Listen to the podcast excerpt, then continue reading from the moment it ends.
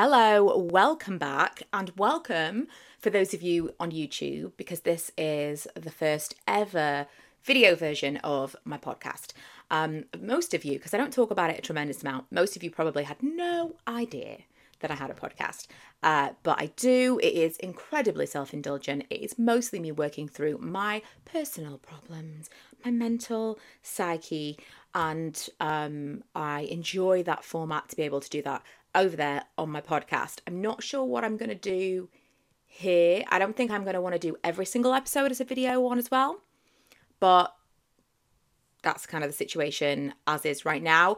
Uh, there's probably 20 or 30 episodes already on uh, the podcast app of your choosing, uh, and it's called Michaela Talks. For those of you listening, right now. Uh, no different to normal. I'm still going to continue to upload exactly as I have always, uh, but I'm also going to have a video component to some of the episodes. Not all of them, not all of them, but some. Uh, so, today, for my very first video version, I've gone, I'm going to go heavy, and it's probably a mistake. One of the big things that I love about the podcast that I have always kind of uh, not loved about the YouTube of it all is sharing too much. Michaela overshares is what this should be called.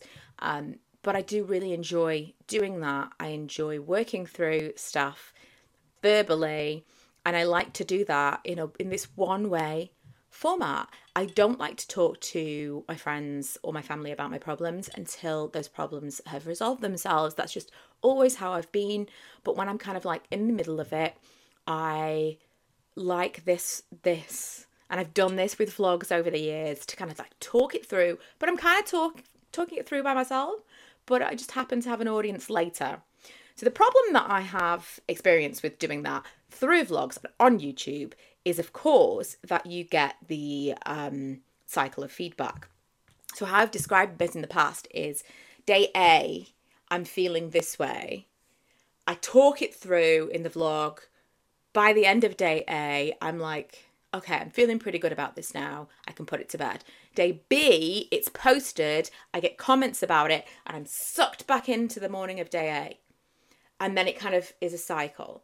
So that's why I love the podcast because there's no kind of comment section. I get lots of people send me DMs, lots and lots of people who want to um, kind of talk and engage about the topics that I talk about on the podcast, but I don't have that immediate, here are my opinions about the things that you've just said. Um, I don't care about that most of the time, but when we're getting into slightly more personal stuff or things that feel quite close to me. You know, if you're just kind of putting on a show and you're doing whatever, it doesn't matter. But if you are baring your soul, it feels. Uh, I'm just a little bit more sensitive to um, critique. I mean, generally, I am quite sensitive to criticism, but especially in um, in that, it's hard. It's hard. It's too hard, really. So, uh, I think probably I'm going to switch off the comments on the podcast video versions. I'll see how I'm feeling.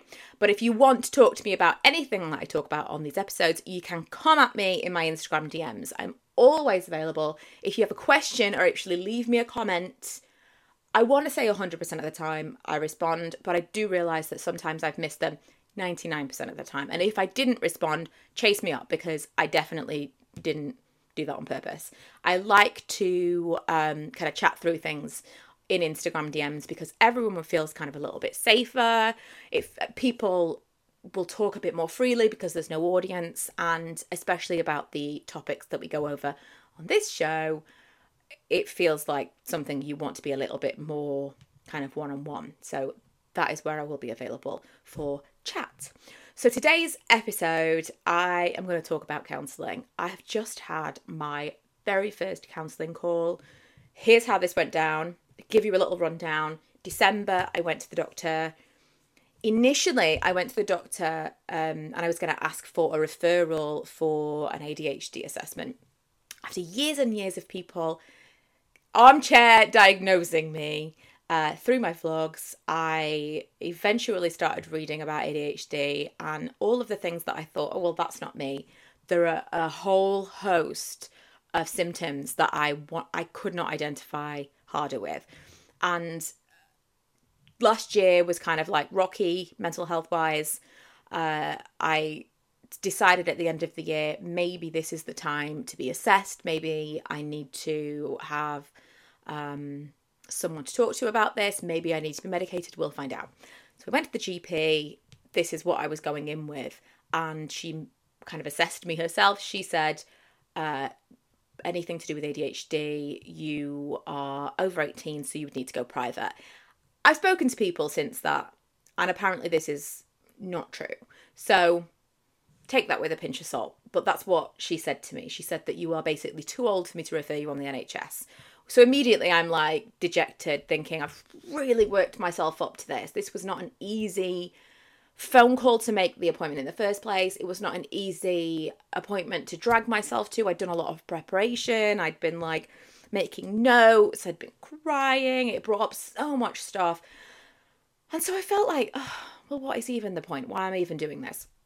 So I kind of thought she was just going to send me on my way. It's the second time ever I've ever been to the GP. The first time he just said, you need to calm yourself down, honestly. Uh, and so I was kind of, I'd gone in prepared this time for them to back me away and for me to be a bit stronger.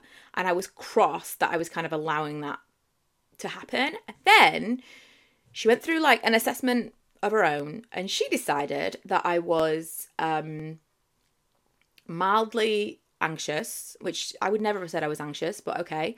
Um, I said I had mild anxiety and moderate depression. That really threw me for a loop because everything that I had been putting down to, I'm just really struggling because um, these are all the ADHD symptoms. This is what kind of this makes sense to me. She then said, Well, no, because these are the things that you've told me, and this is in line with moderate depression, really threw me off. So I'm like, okay, well, I at least feel at this point like I'm not being dismissed. She is actually listening to me. She wants to help. She um, gave me multiple different avenues. She said she wanted to put me on medication, but she wanted me to uh, wait six weeks. She was giving me some of the pain relief in the meantime. Uh, wanted me to wait six weeks. It might have been three weeks actually. And she said, uh, I'm expecting to prescribe you antidepressants at that time. Uh, so it went away, came back. That is what happened. Um, I had no stigma in my mind about antidepressants. Didn't feel like, oh God, no, I don't want to be. Um, there's like a family history of these kinds of things, and I just never thought it was something that oh, stay away from. Uh, wasn't an issue for me, so I went along with it. Thought, okay, we'll do this and um, she gave me 50 milligram 50 milligrams of sertraline. So since I think it was the 20th of December, uh, that's what I've been taking. I, am probably about three months in. I must be about three months in at this point, and I've been through a whole host of emotions and lots of different side effects. All of the stuff. I think I'm going to do uh, a full video just based on um, like the first three months on sertraline because it's been a roller coaster. But um, I also was supposed to call the I want to say psychological. That's not right. Like the basically the counselling line. It's called like psychiatric, but uh, the counselling line. I called. I made an appointment. This was a while ago, a few weeks ago, and I had recently discovered Do Disturb on my phone and I'd been putting it on at night so that I didn't get because I've got lots of friends who can't sleep and they will text me in the middle of the night and it vibrates and it wakes me up and it wakes me up wakes Lee up. I have to tell you why I can't speak properly. There's a delay in my headphones.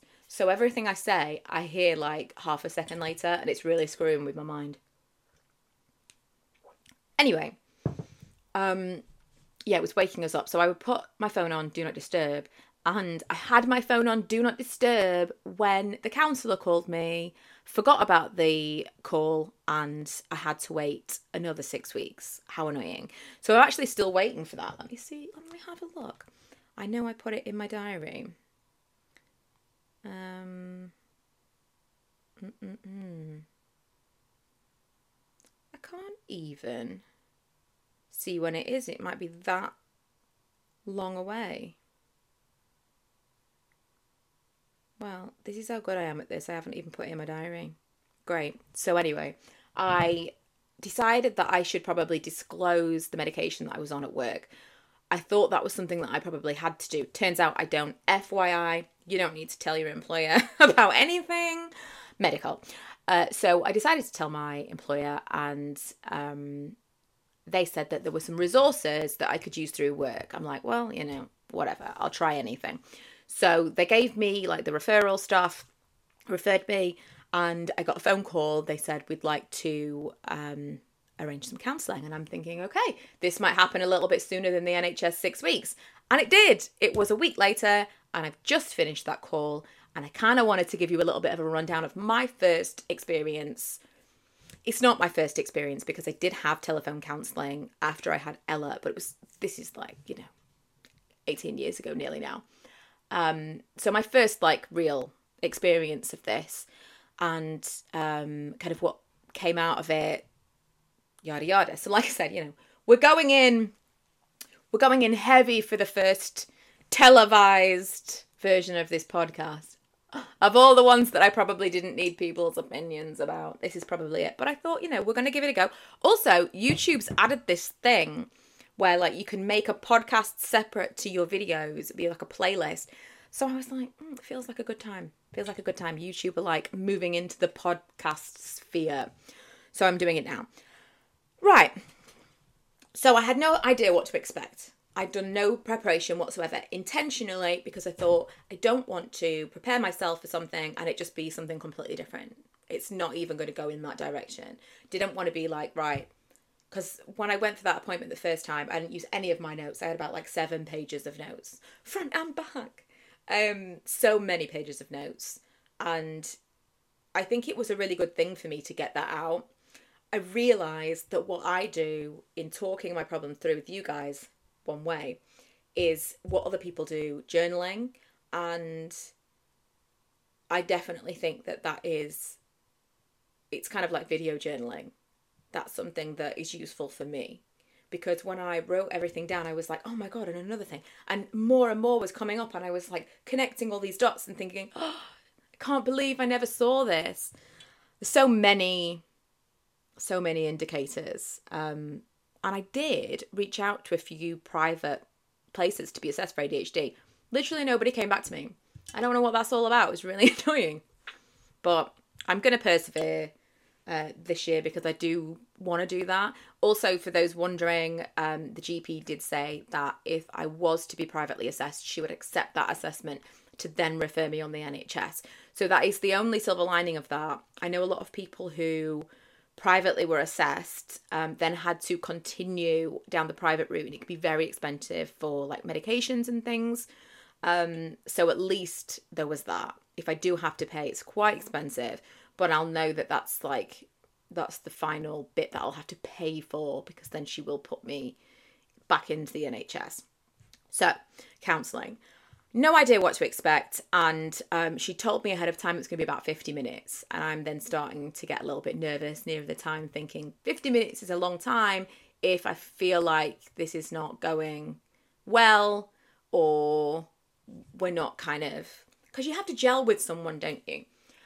Um, I do recognize that I, and it, this came up in the session, that I will take it upon myself to make sure that something is going well. And so immediately, like I'm making jokes. You have to make jokes. You have to make jokes about things, make the other person feel comfortable, give them a, a sense of you, uh, get everyone like on the same level. That is totally my MO. And while we were talking, one of the things that came up was um, that I, she said, Well, do you think? And I was like, oh, Yes, I do think this. I've thought this a lot.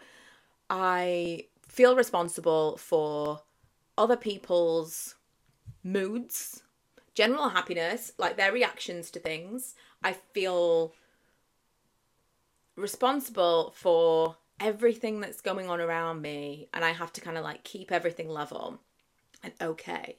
And if someone over here comes in and they're in a bad mood, then I'm trying to deal with the person over here to be like, okay, listen, this is how we're going to handle this. Don't say anything because we don't want to make this worse. This isn't my job, but I've always kind of put that upon myself that I'm the one who has to keep everyone good. Um, and I honestly didn't realize I was doing that till quite like within the last 18 months, I'd say I didn't recognize that in myself. But something she said was interesting and obvious, really. Uh, but the reason that I decided that I wanted to talk about it here, because I think probably a lot of people who make YouTube videos have a similar thing to me. I was saying how I'm quite sensitive to criticism, and we linked that back to the fact that I'm trying to make everyone good all the time. And so if someone says something, they don't like something, that's my fault because I'm trying to make everyone happy. So subconsciously, even if someone was being really mean, I would feel like, well, I've done something wrong because I'm trying to make these people happy. I'm trying to make everyone happy. And the reason that people like me are drawn to things like sharing your life on the internet for a bunch of strangers is obviously the validation. That's great. But we are prepared to take that, oh my God, can't deal with it criticism for the trade off of so many people saying, You're doing a good job. I enjoy this thing that you're doing. You're making me happy you're doing something that I enjoy, it's like it feeds that little monster inside you that feels like you have to be entertaining everyone, making everyone happy, everyone has to like you. It is not a great thing. I don't love it. But it's there and I, have, I will tell you as well, it doesn't even help to know that I'm doing that. Doesn't help at all. Doesn't even help me to know that, oh, this is the reason, because I want that not to be true. It's annoying. But I know it's true. I know it's true. I know that the reason that I maintained this hobby longer than any other hobby is that I loved the either praise or instant positive reaction to something that I was putting out. And that has to be something that's like there's a little hole missing in me and it needs to be filled by this. And maybe I'm not getting that all the time from like real life and so I'm getting it from over here. It's not I don't love it. And it just made me wonder what motivates us to do the stuff that we do what are the things that keep us going? I did a whole live video, which I might pick apart and uh, do an episode on because some of the stuff that came out of that was really interesting. And especially because it was live. I love the back and forth in that instance. Um, we kind of were going over. I think I actually did a podcast episode about it because I was doing like, it was reflections and it was uh, what I was planning to do for New Year. And I had questions and how can you like reflect on who you are and what you want, what you want for the coming year, all that stuff. And some of the stuff that came up was really interesting, uh, like the why we do what we do stuff. And one of the things that was really, really stood out was the contagious uh, complaining, the contagious negativity. I think that's going to have to be a separate episode. But in the same way that I've now, I mean, everything you everything you do is motivated by something. But in the same way that I'm now like, ugh, I really wish this wasn't a thing, but I'm aware of it, and maybe I can try and find something else in what I do here that drives me that's not that. If I could just detach myself from that, will I still be as interested? Will time will tell. But that kind of is what I'd like to work on. I wonder if you guys have recognized anything in yourself that you know, oh, this is the driving force for this. You know, like um, things you're doing as a parent, things you're doing as a partner. Are you doing them for like real altruistic reasons? Like, if you cook for your friends and family, are you cooking for your friends and family because you enjoy cooking, or are you cooking for your friends and family because you enjoy them saying how fantastic a cook you are? You know? It's it's an interesting kind of experiment or exercise to do with yourself. The things that I really love doing, why do I love doing them? Why do I really enjoy doing this? I would say baking. I, I really enjoy baking. But if I was baking alone, the things I would bake, I'll tell you what I would bake if I was baking alone. And now I'm thinking, do I have the ingredients downstairs to make these things for my lunch? Chocolate buns. Chocolate buns straight from the oven, like while they're still hot, preferably with a cup of tea. Chocolate buns. It's like a dessert. They're so delicious. And like kind of slightly crisp on the outside, but soft and warm on the inside. Oh, once they've got cold, it's like, what's the point? But chocolate buns would be the thing that I would make for me that's what I would bake for myself. Almost everything else that I make, I make for other people to be like, oh wow, that's amazing. Oh, the cookies as well. My cookies I really like for me as well. That's some, I would make the cookies for me. But a lot of stuff I do is for praise, for other people to be like, oh, you're so great at that. It's not a great character trait. I don't like it about myself, but honestly, knowing it doesn't knowing it doesn't help because it just makes you feel worse sometimes one thing I said um, on an old it was a an essay in school and it was about Macbeth. And I wrote sometimes ignorance is preferable to absolute knowledge. And I was like yeah I know. My teacher was so impressed. We were like maybe year 8 year 9 my teacher was so impressed she put it up on the wall like a big thing. She put like sometimes ignorance is preferable to absolute knowledge. And I'm like, oh, I know, I'm a genius. Do you want to know where I got that from? Alton Towers. Outside of the Oblivion, they used to have this like ticker tape sign and it said, sometimes ignorance is preferable to absolute knowledge. And that stuck in my head and I was like, Macbeth. But it's true. And that is one of those phrases, stupid phrases. That I mean, it's, it is it's profound. I actually don't know if it comes from something else. It could do, but that is where I got it from. I wasn't I wasn't profound, but it is. It can be lent to so many different things.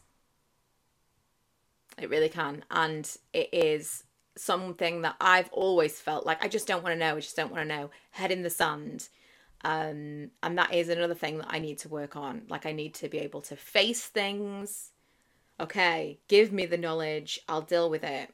Uh, for a long time, I thought I was um, really great at handling like conflict and stress because I was just, I could stay so calm.